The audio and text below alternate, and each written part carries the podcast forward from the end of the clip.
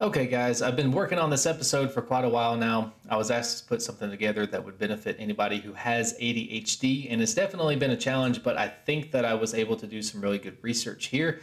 And while I definitely do relate to some of the symptoms of this disorder, I don't personally have it.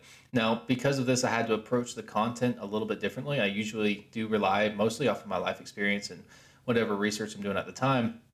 So in this episode, I'm, I'm mostly relying on research done by the experts. So I do know quite a few people who struggle with ADHD, and I do know that it's a pretty common disorder. So if I can provide value to all of you guys, I would love to do so. Um, even if you don't have ADHD, you probably know you probably know someone who does. So hopefully, I can also help spread some awareness. This shouldn't be confused for medical advice. Obviously, I'm not a doctor and I can't prescribe any treatment. Um, what I can do is research. I'm, you know, mostly self-educated, and I've done quite a bit of that. I've definitely put more work into this episode than I have any other in the past. Um, and in cases where I do have personal experience with something, I will lean into that as much as I can. But the majority of this content, like I said, is coming from professionals who have devoted their lives to studying it and also the word of individuals that I know who have found some ways to cope with it. So this still feels a little bit disorganized, and there is a lot of information in here, but I'm just going to kind of throw it at you. Some of it's very well organized, some of it's really not. It's more of a bullet point kind of thing. So I'm just gonna I'm gonna throw it at you and hope for the best. And if you have ADHD, that randomness shouldn't be too much of a problem. So let's see what happens. Let's get into it. What exactly is ADHD? It stands for Attention Deficit Hyperactivity Disorder. It can manifest in quite a few different ways, but in general, it causes individuals to have a difficult time focusing, regulating their impulses, and keeping track of routine things like time management and scheduling. Again, there's much more to it than we could possibly have time for today, but I do want to give you a basic overview and outline some strategies for managing the symptoms. It's common for those who have the disorder to be thought of as lazy and unmotivated, but it's just as common for them to be seen as excessively hyper and uncontrollable. Not everybody completely agrees on what exactly is going on in the brain to cause these issues, but all of the experts do seem to agree that there are real physical explanations for the symptoms. So it's not a behavior problem, it's a, it's a biology problem. And in the past, it was believed that it wasn't so much a disorder as a personality issue. Everybody blamed the person, or they said that the parents failed to discipline them, or that the kids were overstimulated by television and video games, or they eat too much sugar and whatever other BS people come up with. And those excuses are still used, but it's also extremely common for everyone to think that the person is just lazy, dumb, or defiant. None of the real research we have actually supports that whatsoever. You can go to the um, CDC's website, the Center for Disease Control, and they explicitly state that none of the assumptions that I just listed are anything more than myths. They say that while environmental factors may contribute, there's just not enough scientific evidence to support it. As far as we can tell, there's a wiring issue somewhere in the brain, and it is creating tangible problems. So it's not anybody's fault. This implies a couple of things that we should stop to consider. First, let's get rid of the idea that ADHD is anybody's fault, like I just said. If somebody is born with lung issues, nobody's going to call that person lazy for not being a top athlete. If somebody is born with an autoimmune disease, they're not going to be criticized for their health struggles. When the issue is physical health, we get to work trying to heal the body, but too often we treat mental illness like it's a choice. You're not lazy if you struggle to fit into society who is wired differently. The first thing I want to point out is that you are not lazy or dumb if you struggle to fit into a society of people who are wired very differently than you. Second, there since there is a physical component, that means that there are certain things you can do to overcome it to change that physiology. And it may be a challenge, but with some lifestyle changes, you can really turn things around for yourself. Now, attention deficit is a bit of a misleading term. What happens is that when you have ADHD, you have a difficult time focusing on any one thing. This isn't because you don't have the ability to focus, it's because your brain has a really tough time choosing what to focus on. For most people, it's not too terribly difficult to prioritize the things in our environment. We may notice the fly buzzing around the room, but we're able to push that aside and focus on the conversation with our friend. The ceiling fan may be annoying, but it doesn't take up more of our attention than the semester final exam that's in front of us our socks might be a little bit too tight, but they don't necessarily overwhelm our attention while we're driving and cause us to have an accident. With ADHD, however, it's different. The, the ADHD brain has a really difficult time prioritizing what is happening to them. The reticular activating system, or the RAS, is responsible for filtering out all the information coming in as part of your brain.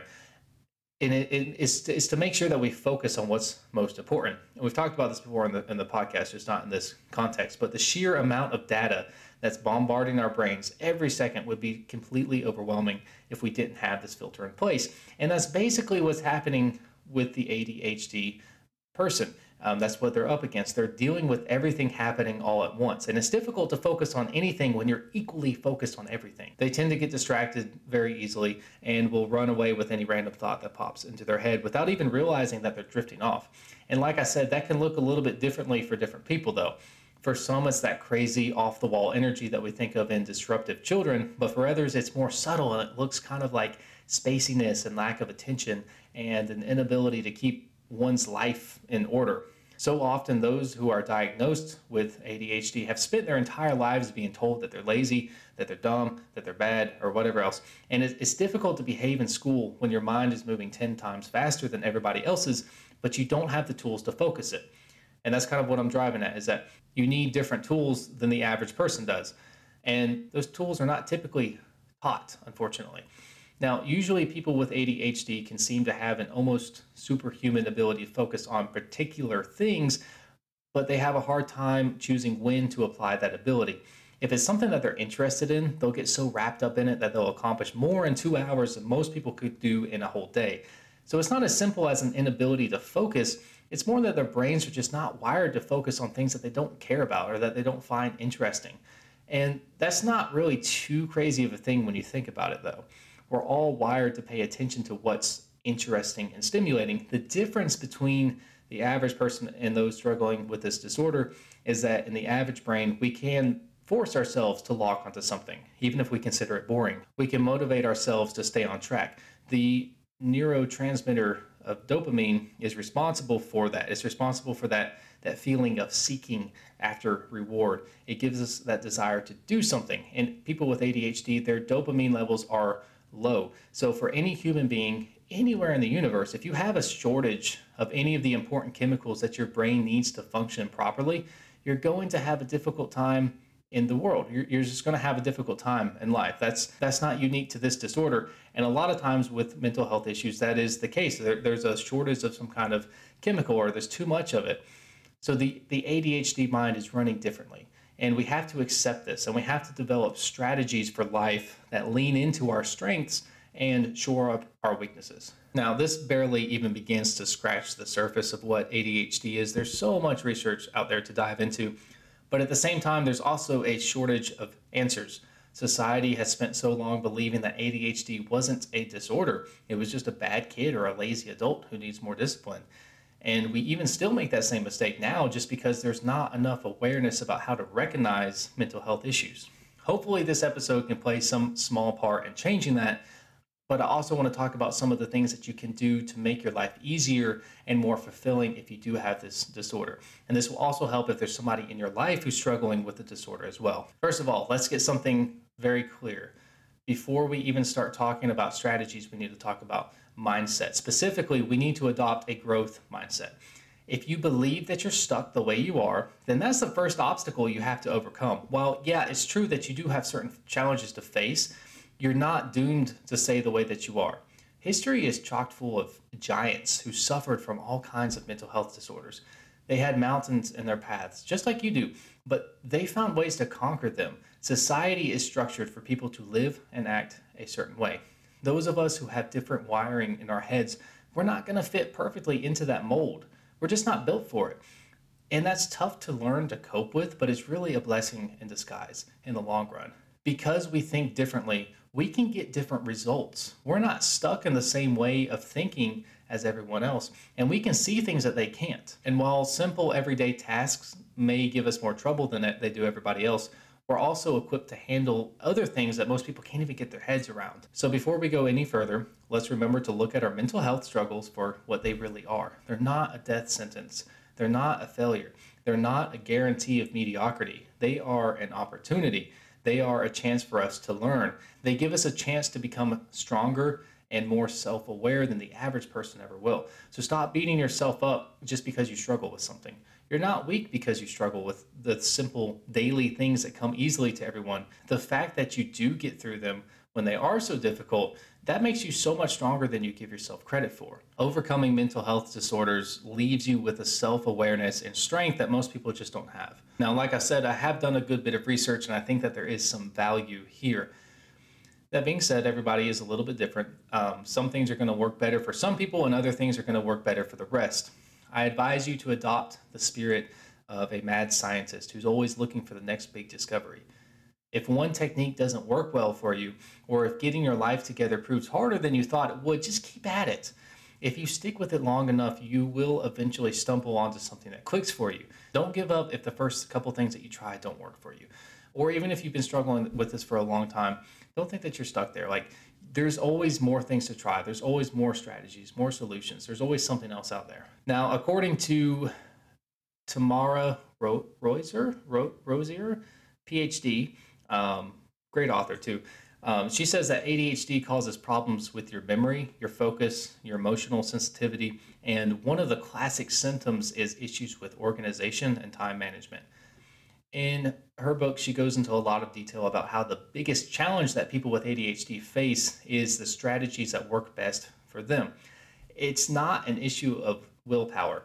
Actually, you know, functioning in our society with any kind of mental disorder, it takes a lot more willpower than it does for the average person. So if you struggle with anything like this, just remember that you're up against a lot more than most people realize.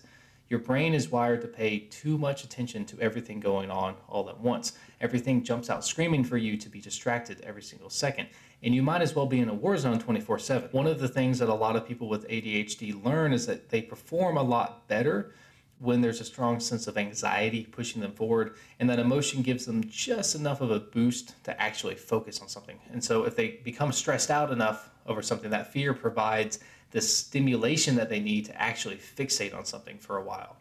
And because of this, and the fact that people with ADHD feel that everyday tasks are much more challenging and mind numbing than most people, it leads to a lot of procrastination, a lot of anxiety, and a lot of last minute cramming.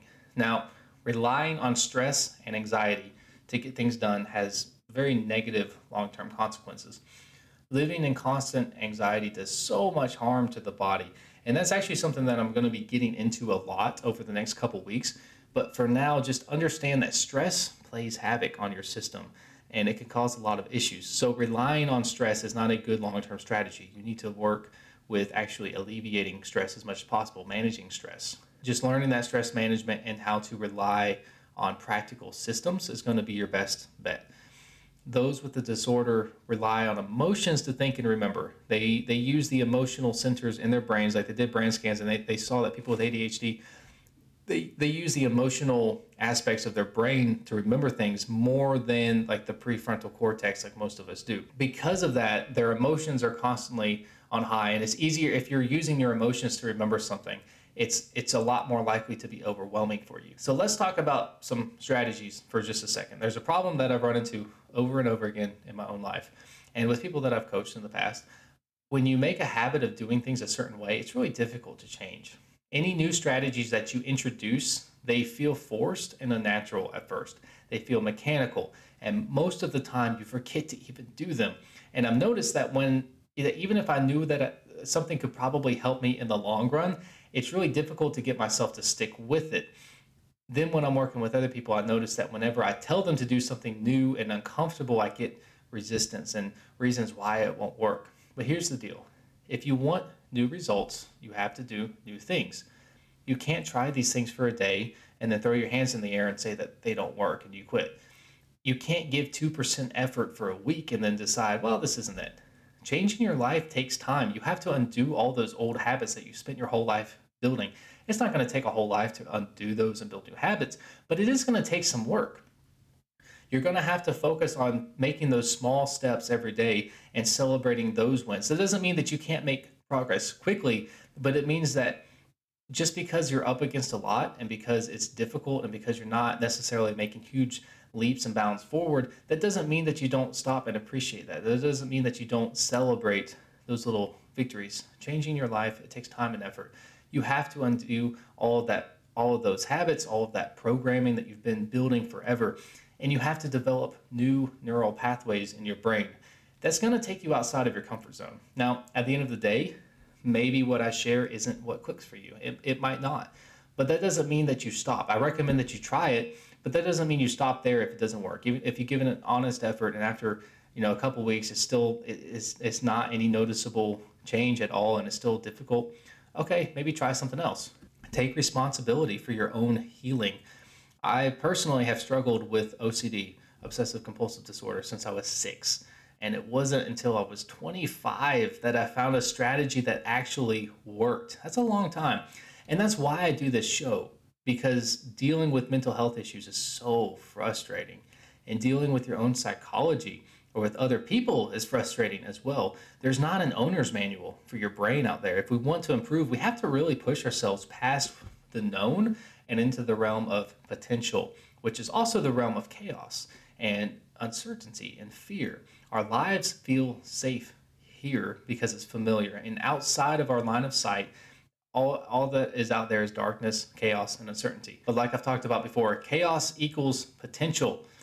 We have to be willing to venture out into those uncharted waters to explore new possibilities if we want to bring back real and lasting change. And you can do this in baby steps if you need to, but you have to do it.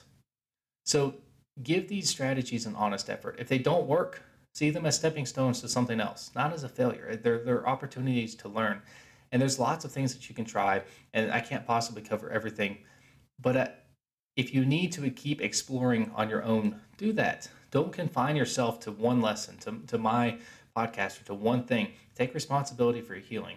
You need to become a scientist, conducting experiments on yourself Try everything that might work and see each setback and failure as a teachable moment. So let's start with the basics. Be- before we talk about strategies, just let me remind you how important your mindset is. If you want to grow, you have to develop a growth mindset. Forget what you've been told about your limitations, about your potential. If you spent your whole life hearing that you're lazy, undisciplined, or destined to fail, it's time to prove all of those idiots wrong. You need to get your head right and remember that you, like all human beings, have the potential to learn. You can learn new things. Level 20 might look like it's really far ahead of you if you're starting off at level 1, but level 2 isn't so far away, and you don't have to understand how you're going to get to those long term goals necessarily.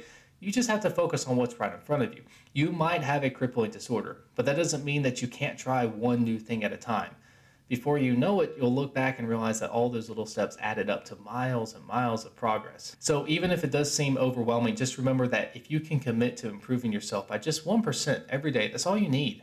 Just take each tiny step as they come and celebrate that continual process. Keeping this growth mindset can keep us from avoiding the unknown. When we accept that the chaos of potential is something that we need to embrace, that keeps us from getting stuck in the same old rut that we've been living in all this time. Adding new experiences breaks that vicious cycle that's been keeping us a prisoner. We can have a different life. Our anxiety is going to try to make us believe that we need to be anxious all the time. It's going to try to trick us into thinking that bad things are going to happen as soon as we let our guard down. But as we start relying on systems and we start venturing out into those uncharted waters, we start to slowly develop our self esteem and our confidence in our ability to change and our, in our ability to solve problems as they come up. Those with ADHD often have issues with perfectionism. And let's remember that something might not be perfect, but it might be the best that we can do at our current level. If it's the best that you can do right now, it's it's perfect. Practice doing your best and then letting it go so that you can move on to other things. Accepting where you currently are is the best way to help yourself level up. Realizing that you have certain limitations, um, it allows you to develop a plan for upgrading yourself. If you expect level 30 perfection when you're still a level 3, you're going to get stuck trying to accomplish something that you can't at the moment. Level 3 perfection is still perfection. There's a fantastic book called Perfectly Imperfect that I read a few years ago. And the quote goes When you realize that you've fallen out of integrity with yourself and your commitment to practice, well done.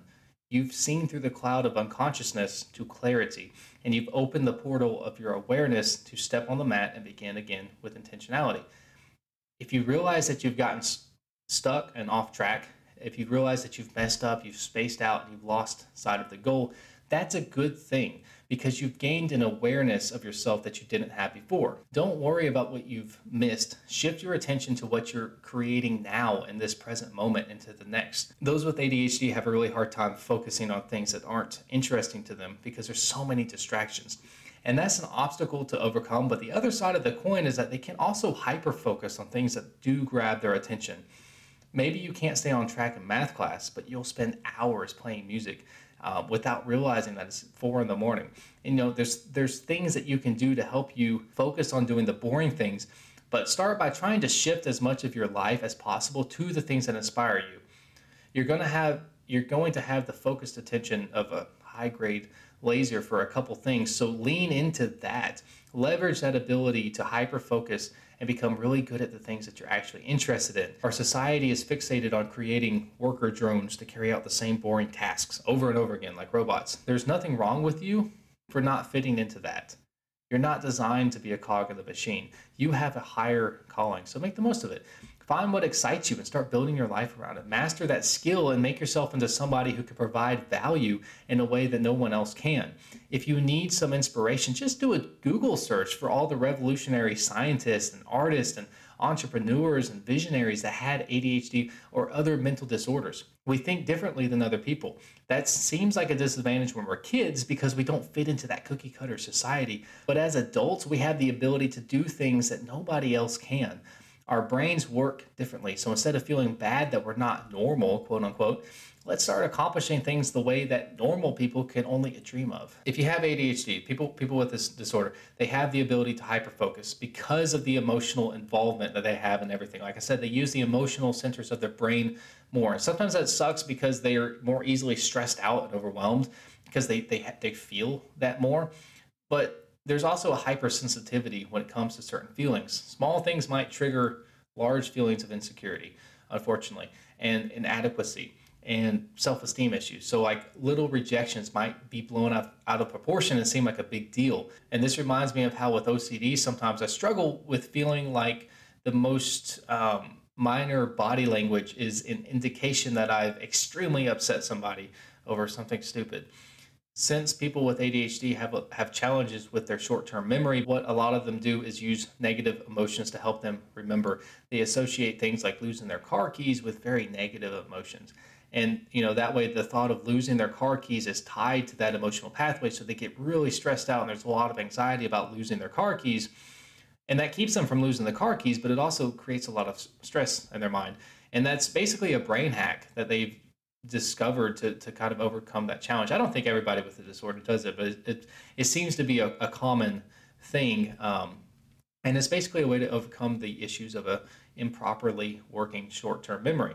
And while that's extremely helpful at, at, at the, the basic level, it can also cause a lot of unnecessary emotion over seemingly minor things. So, since they feel emotions more strongly, that means that it's a lot harder for them to control them. So, lashing out is not necessarily because they don't have control, it's because they're struggling with a lot more emotion than most people realize that they are. So, if you're around someone who has it, you know, try to be patient with that, understand that they're dealing with a lot. If you are struggling with that, try to learn how to, you know, manage your own emotions, but also ask yourself, is this really an appropriate response? Because if you get some space from it, you might realize, hey, that really wasn't a big deal. I didn't need to freak out over it.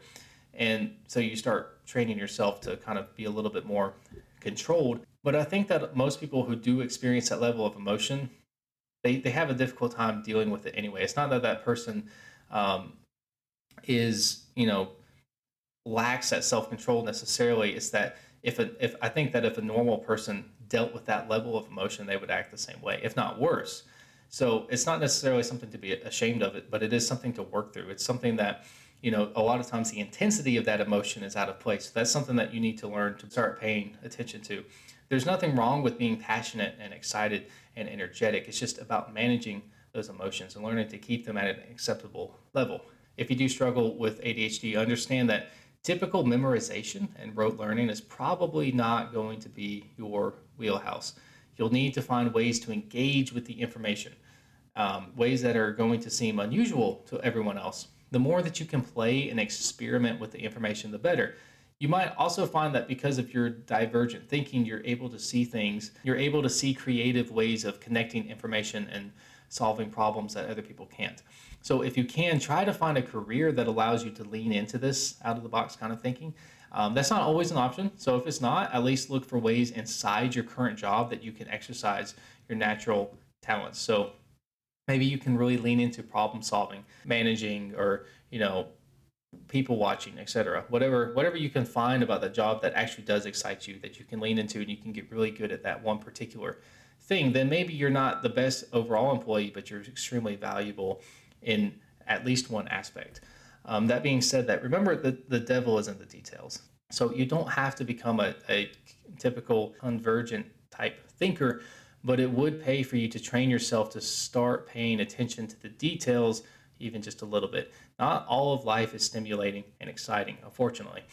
Now, while you should lean into your strengths as much as possible, still practice doing the things that are going to challenge you, like organization and daily planning paying attention to people also is a vital skill. Once you realize how dynamic and confusing people are, watching them and trying to peel back the layers of you know who they are can really turn into something pretty extraordinary. It can take those monotonous, boring conversations and turn them into a gold mine um, of observations if you really learn to pay attention. That that was kind of what got me started down this um, path that I'm on now. Honestly, it was that I learned that when you pay attention to people and you try like you can turn it into a game like even boring conversations become interesting and one thing you should especially pay attention to as a divergent thinker is how people react to you when the rabbit holes that you tend to go down get deep and unpredictable um, for a lot of us it is fun to live in those ways of thinking but it's also important to learn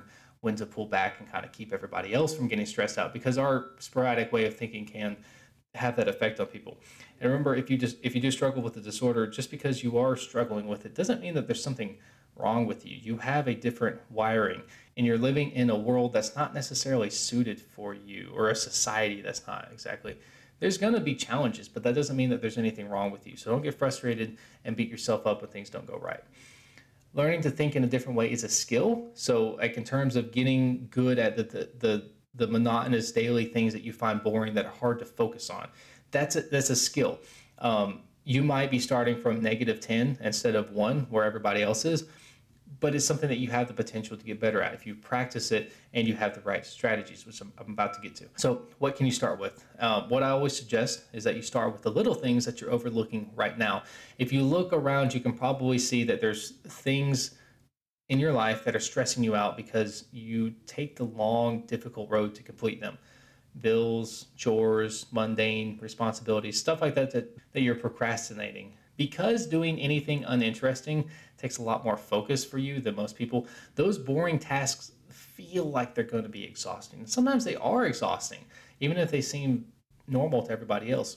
Paying the bills is going to be a huge undertaking because paying attention on something so normal for that long is going to use up all your energy and wear you out. Cleaning the bathroom, it's not that simple. It, involves resisting countless urges to get sidetracked and carried away with whatever happens to pop in your head. These things are what you should lean into in order to practice your everyday skills.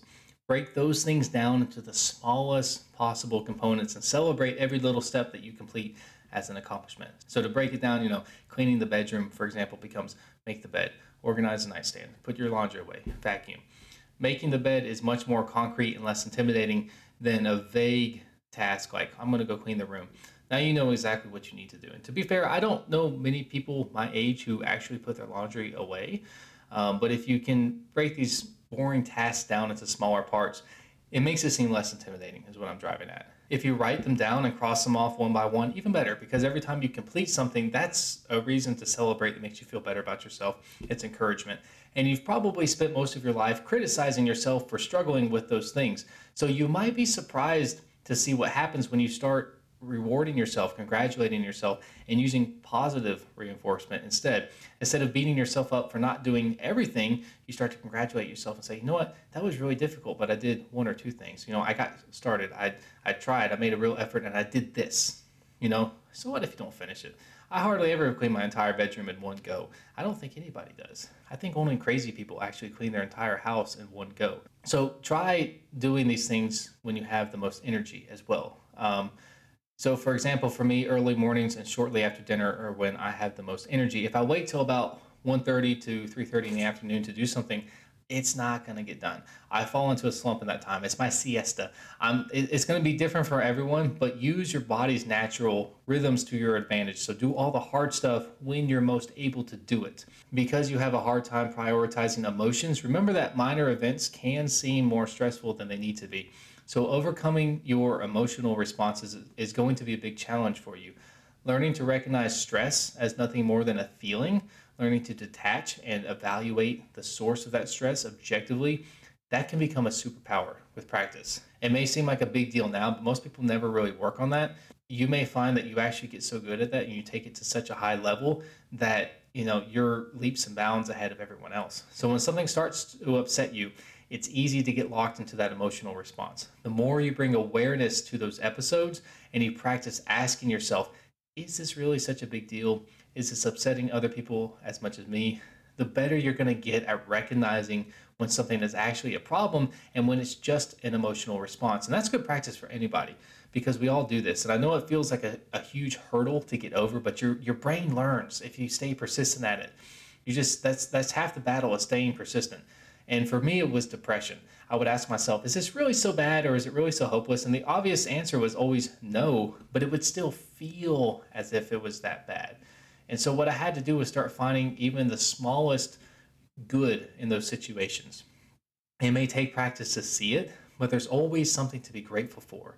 If you can't find it, ask. You know, ask the question, and your unconscious is going to answer. Ask yourself, what is the good in this situation? What is um, what is the positive here? And after some time learning to always look for and focus on the positive, positive got bigger and I actually started to feel it eventually inside of me and not just kind of see it, but I actually had a emotional resonance for me. And the objective reality was the same, but it wasn't as bad as my emotions made me think it was. That applies to everything.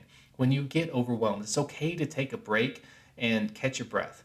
But the odds are, if you start asking for evidence to prove that this isn't so bad, you're gonna find it. Your brain's really good at doing that. So, relying on negative emotions to motivate you is part of the reason that you get overwhelmed so easily. The ADHD mind focus is based off of interest. So scary things seem more interesting and they're more likely to um, not be forgotten and overlooked. So one strat one thing for dealing with this is to learn to deal with those things before they become urgent emotionally. It's finding ways to make things easier on yourself. I had an English teacher that told me that it's a lot easier to tell yourself I'm going to sit down and write for 20 minutes than to say that I'm going to write X number of paragraphs. And that's actually one of the most repeated strategies that I found um, in all of my research was using a timer to do things um, that you don't want to so that you can really break things down into segments of time. And take that takes some of the stress out of it because when you know that you won't have to do something difficult for more than 15 20 minutes it really helps to make it seem more manageable. It's easier to sit down and tell yourself okay i'm actually going to do this. It's a lot easier to say uh, and that's the other big thing is that um, procrastination is one of the things that makes things more stressful. And makes things more emotionally overwhelming for people for for anybody but especially if you have adhd so if you get in the practice of not procrastinating if you get in the habit of actually managing things as they come up and breaking them down into small parts and saying hey i'm only going to do this for 10 15 20 minutes you don't have to do all of it that same day but the more that you can get in the habit of dealing with things as they come up the less those things are going to seem emotional and stressful. They may seem draining and boring and difficult to focus on um, still, but at least you're knocking out chunks of it. You're you're not having to deal with the whole thing coming at you at once right before it's due. You're able to just do a little bit at a time. It's okay to take small steps. When you struggle with anxiety, remember to train yourself to pay attention to your body. You automatically start changing your body language when you're stressed. You start breathing more shallow, you start tensing up. Change that stuff you know, take deeper breaths, relax that tension. In the book, Your Brain is Not Broken, she talks about a great strategy for dealing with procrastination, uh, perfectionism, and stuff like that. She talks about having conversations with your past and future self, thinking, what can I do right now to help my future self? This ties into what I talk about um, how you're a community. You know, you don't exist in isolation. You have to always deal with the consequences of your mistakes. And a lot of times it can be easier to motivate yourself to do something if instead of thinking, oh, well, this isn't such a big deal now, you realize, hey, I'm actually doing my future self a favor. I'm saving stress from, um, or I'm saving tomorrow's version of me from this stress. So dealing with mental health issues obviously can be difficult. But the way that we look at it makes all the difference in the world. If you can learn to see it as an interesting challenge to be figured out and overcome, you start acting like you're playing a game and things become much more interesting. The best advice I received before going to boot camp was always remember that this is all a game. The the more you can turn the difficult repetitive things into mental games, the easier it gets. Breaking that 10 mile run up until I just got to make it to that tree and then I've got to make it to the next tree. Um, or treating the super repetitive things as a challenge to see like how fast can I go. It starts to activate that flow state that we talked about a while back. That was one of the ways that you can get into it. And when you approach life in this way, it responds by becoming more fun and easier to deal with. It becomes a challenge. The more questions that you can ask yourself about yourself, the better. Ask, how do I think? How do I react to things? How do I motivate myself? When do I overreact? When do I look back on things that I regret? Um, and what did that feel like as I was going through it? What did the beginning of that scenario look like? And what strategies do I use the most often? And what is the outcome of those? A lot of times we use strategies over and over again that do not get us the outcome that we want because we just don't take the time to really think about it.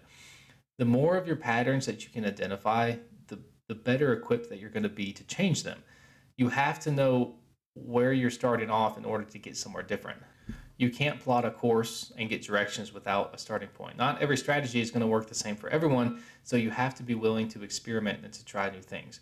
Reach out to people that have been successful in overcoming these obstacles and try to see what they did. But understand that you might have a different journey than them. All right, and like I said, I'm going to be throwing a lot of kind of random stuff at you. Practicing gratitude and thinking of what you're proud of, you know, giving yourself that little pat on the back, thinking about things that you're excited about, you know, looking towards the future noticing those things, the more that you can notice those positive things, it's kind of like um, a social media algorithm. The more you engage with that content, that positive stuff, the more the algorithm is going to throw at you. It's very important that you you are as easy on your biology as you can be. So start by getting really good sleep, um, eat healthy. The healthier lifestyle you live, the better. So going to sleep early if you can. Um, identifying what triggers you have and establishing boundaries to keep people from hitting them. That seems kind of obvious, but a lot of times we don't do it. Practice getting out of the right now feeling of that, that, that hamster wheel that we get stuck on. So focus more on your long term health than on what's right in front of you. Uh, because when you look at things in the long term, a lot of times you'll realize that, hey, this really isn't such a big deal that I'm freaking out over right now remember that ADHD manifests in different ways. So some people are going to thrive off of that manic emotional energy, and some people are going to do anything that they can to avoid it. Try to evaluate the story that you tell yourself. You know, are you telling yourself that you're disabled, or are you telling yourself that you're working through something? Are you telling yourself that you're dumb, that you're at a disadvantage, or whatever? If that's what you're telling yourself, then that's what you're going to manifest in your life. That's the, that's the script that your brain is going to act out. So if you realize that you're telling yourself these negative things, it's time to stop that Every time you start getting locked into that negative way of thinking, take a pause and force yourself out of it. Physically do something different, like move your body to make yourself feel differently. Um, and when you make yourself feel differently, then it's easier to make yourself think differently instead of just trying to like, you can't think your way out of a disorder. You have to, you have to get your whole body and your whole lifestyle involved in it. Um, a lot of people talked about how the majority of adults with ADHD are not overtly hyperactive but they are hyperactive internally. It's a it's more of a mental thing, and just like any other mental health disorder, there's not necessarily a cure, but there's ways to manage it. A lot of this comes down to lifestyle changes, mindset changes, and strategy changes. And uh, driven to distraction, they talk about how a lot of people are very smart. A lot of people with ADHD are very smart. It's just that their smart. It's just that their smartness gets tangled up inside, and undoing that tangle takes patience and perseverance. So after spending your whole life being told you're lazy, unfocused, bad, or whatever else, there's a good chance you you probably have some self-esteem issues as well to work through, and that's going to take some time. But try to remember what Tony Robbins says about self-esteem. He says that it's not something that comes from anybody else. Instead, it's the reputation that you have with yourself. It's called self-esteem, and because it's how you see yourself, if it's damaged, you heal it by building a better reputation with yourself. You do the hard things when you don't want to. You use positive reinforcement when you talk to yourself. You take steps in the right direction. You cut toxic people out of your life. You start building evidence to prove to yourself that you're smart, that you can focus, and you lock in on those good things. Any any small victory that you make, you lock in on it, and those good things eventually become almost all that you can see because they magnify more and more the more energy you give to them. The more research that you can do about the disorder, the better. Um, I don't have nearly enough time to really get into like all of it. I try to give you guys a basic overview. Um, but any disorder that you have, the more knowledge you have of it, the better. And the, part of the reason for this is that you're now taking responsibility for it. You're taking control over it. You're learning about it. You're accepting that it's there. Um, and you may feel overwhelmed, but you're doing something. Even if you feel like the obstacles are insurmountable, learning is a tangible step that you can take. And with the increased understanding, your confidence is going to grow as well. And it, it also teaches you to be a little bit nicer to yourself because you start to understand what you're really up against and that it is actually something pretty big. Again, in Driven to Distraction, it's a great book. Um, they use the metaphor of being nearsighted quite a bit. So if you're struggling in school because you can't see, that doesn't make you dumb. It means that you need glasses. Uh, and just like that, somebody with um, who needs glasses that, can't focus on the reading assignment, somebody with ADD or ADHD, they need those metaphorical glasses as well. And those glasses come in the form of strategies or sometimes medication, but you shouldn't feel bad for needing those glasses. You shouldn't be ashamed of it. With ADHD, your brain works differently than everybody else's. So, since your brain works differently, that gives you a different perspective than everybody else and it allows you to see the world differently. And that's all creativity is at the end of the day. It's the ability to, to connect the dots in a different way than anybody else. The gift of creativity is one that everybody seems to long for. And what begins as a challenge to fit in um, to an outdated school system eventually becomes the potential to thrive in a very rapidly evolving world. So you shouldn't beat yourself up for not fitting into the copy and paste society that we live in. So many artists thinkers, inventors, scientists, and revolutionaries have struggled with some sort of mental health issue. They've learned how to leverage what sets them apart to their advantage. They've learned how to transmute all those um, issues into a unique and powerful perspective.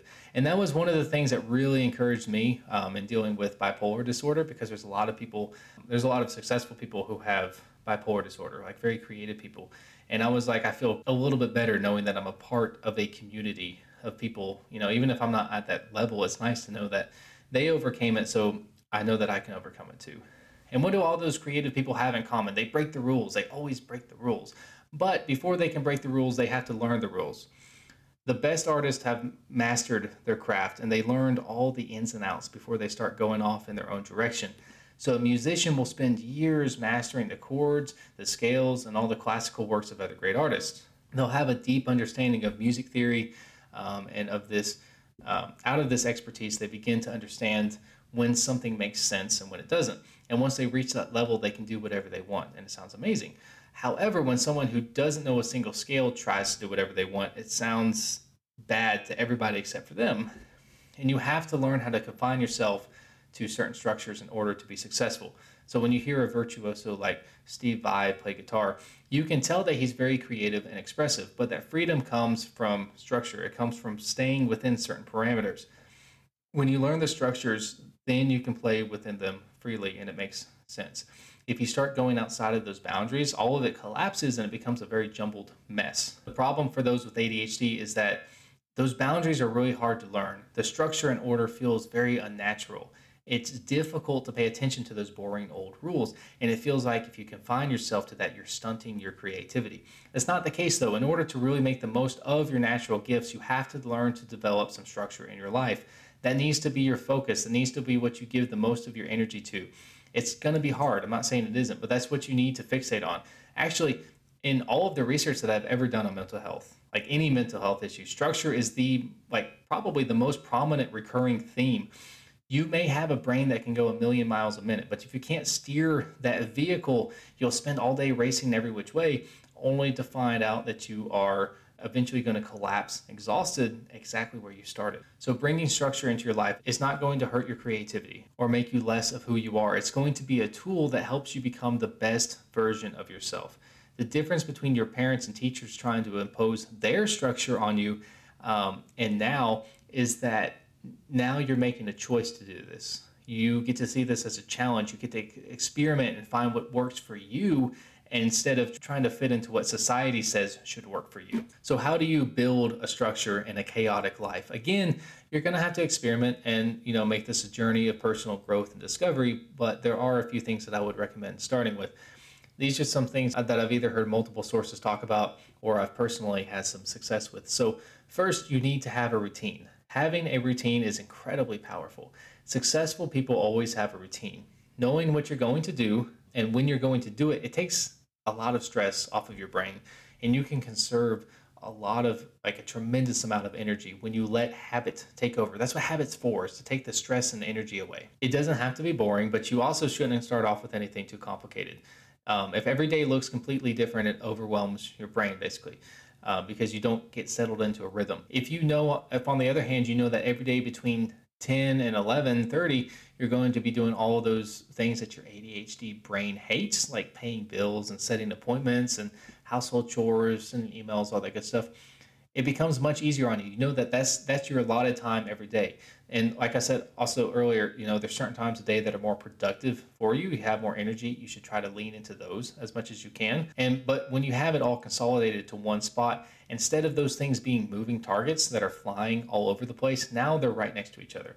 Um, and you can knock them down one at a time, feel good about it, and move on. And then you know that anything you don't do um, today, you're going to finish and pick it up tomorrow at that, that same time. Second is reminders. With ADHD, it's you're likely going to find it very difficult to keep track of time and to remember to do things. So paying your bills and keeping doctor's appointments becomes just a monumental task because you just don't remember it to help yourself out, and this is something that I do relate to. Like I said, I don't have the disorder, but this is something I really struggle with. So to help yourself out, and I've been doing this to practice what I preach. It's been a tremendous benefit in the last couple weeks. Honestly, I'm gonna, I'm definitely gonna keep doing it.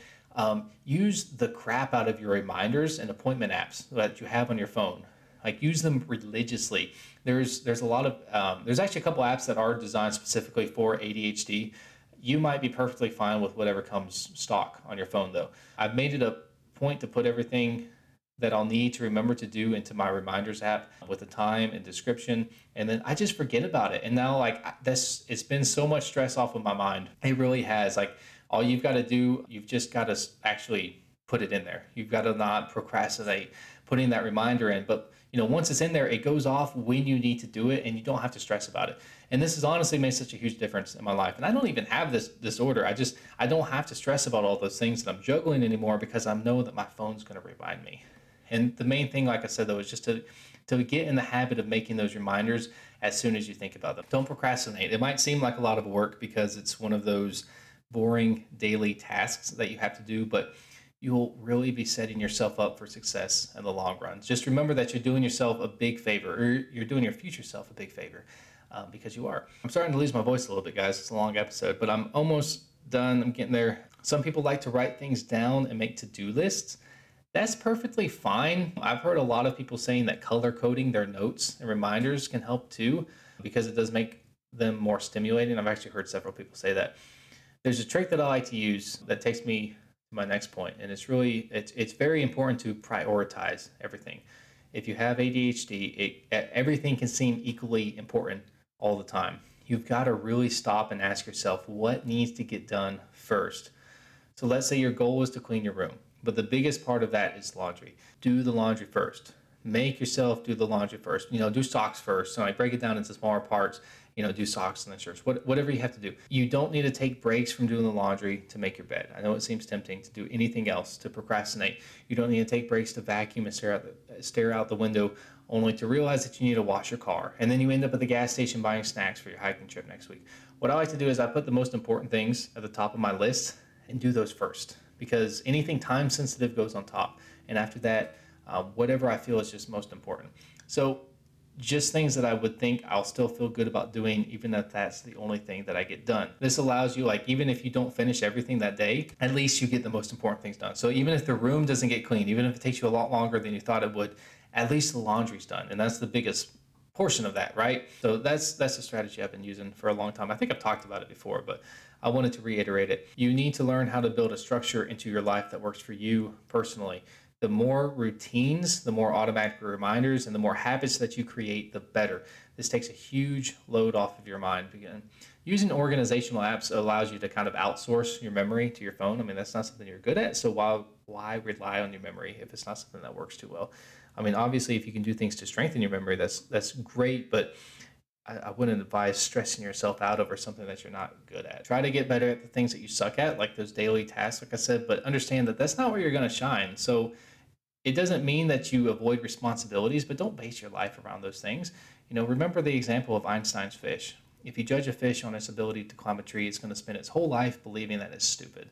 So stop judging yourself based off of the same metrics as people without ADHD. A couple more parting words. Make sure that exercise is a part of your routine, a daily, like a, a very frequent part of your life. Last but definitely not least, just to touch on this again, sleep is going to be so important. Sleep is so important for, for everybody, but especially if you have mental health issues. Make sure you get enough quality sleep. And real quick, just the last thing is going to be talking about nutrition. I'm not going to be able to go in depth into anything today. I am working on an episode dedicated to eating for mental health. I'm just going to give you guys a couple quick little tips. These are things I advise, I advise you look into them yourself. Not everything's going to work for everybody. Uh, but here's a few things that seemed consistent over a lot of different sources that they a lot of people recommended. So i'm going to recommend that you look into them as well do some research into them figure out what might work for you and then maybe start experimenting with things. If you have any kind of health conditions or are taking medications some of these i think may interact with them potentially. So like reach out to your doctor before you take them. But real quick zinc vitamin d iron maybe as long as you don't have too much of it.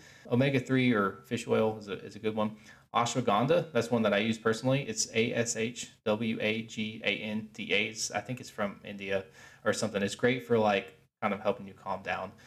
Lion's mane mushroom, magnesium supplements, and B12 as well. Also, meditation, yoga, and frequent exercise have been shown to be of a lot of help with people with ADHD. So don't forget that your lifestyle has an enormous impact on your health, getting enough sleep, eating right, living a healthy lifestyle. That can go a long way towards keeping your brain healthy, which in turn makes you healthy. Try to focus on building good structure in your life. I know it's going to be hard, but make that your single minded focus to build structure in your life. Just make sure that it's something that works for you personally. Use positive reinforcement, use those reminders like I talked about. If you guys have any questions, reach out to me on Instagram or you can go to my website and email me that way. I hope I didn't ramble too much. I hope there was some good information in there. And there's definitely a lot that I left out. So if you have follow up questions, reach out to me. Either way, guys, I wish you the best. Thank you so much for listening. Good luck.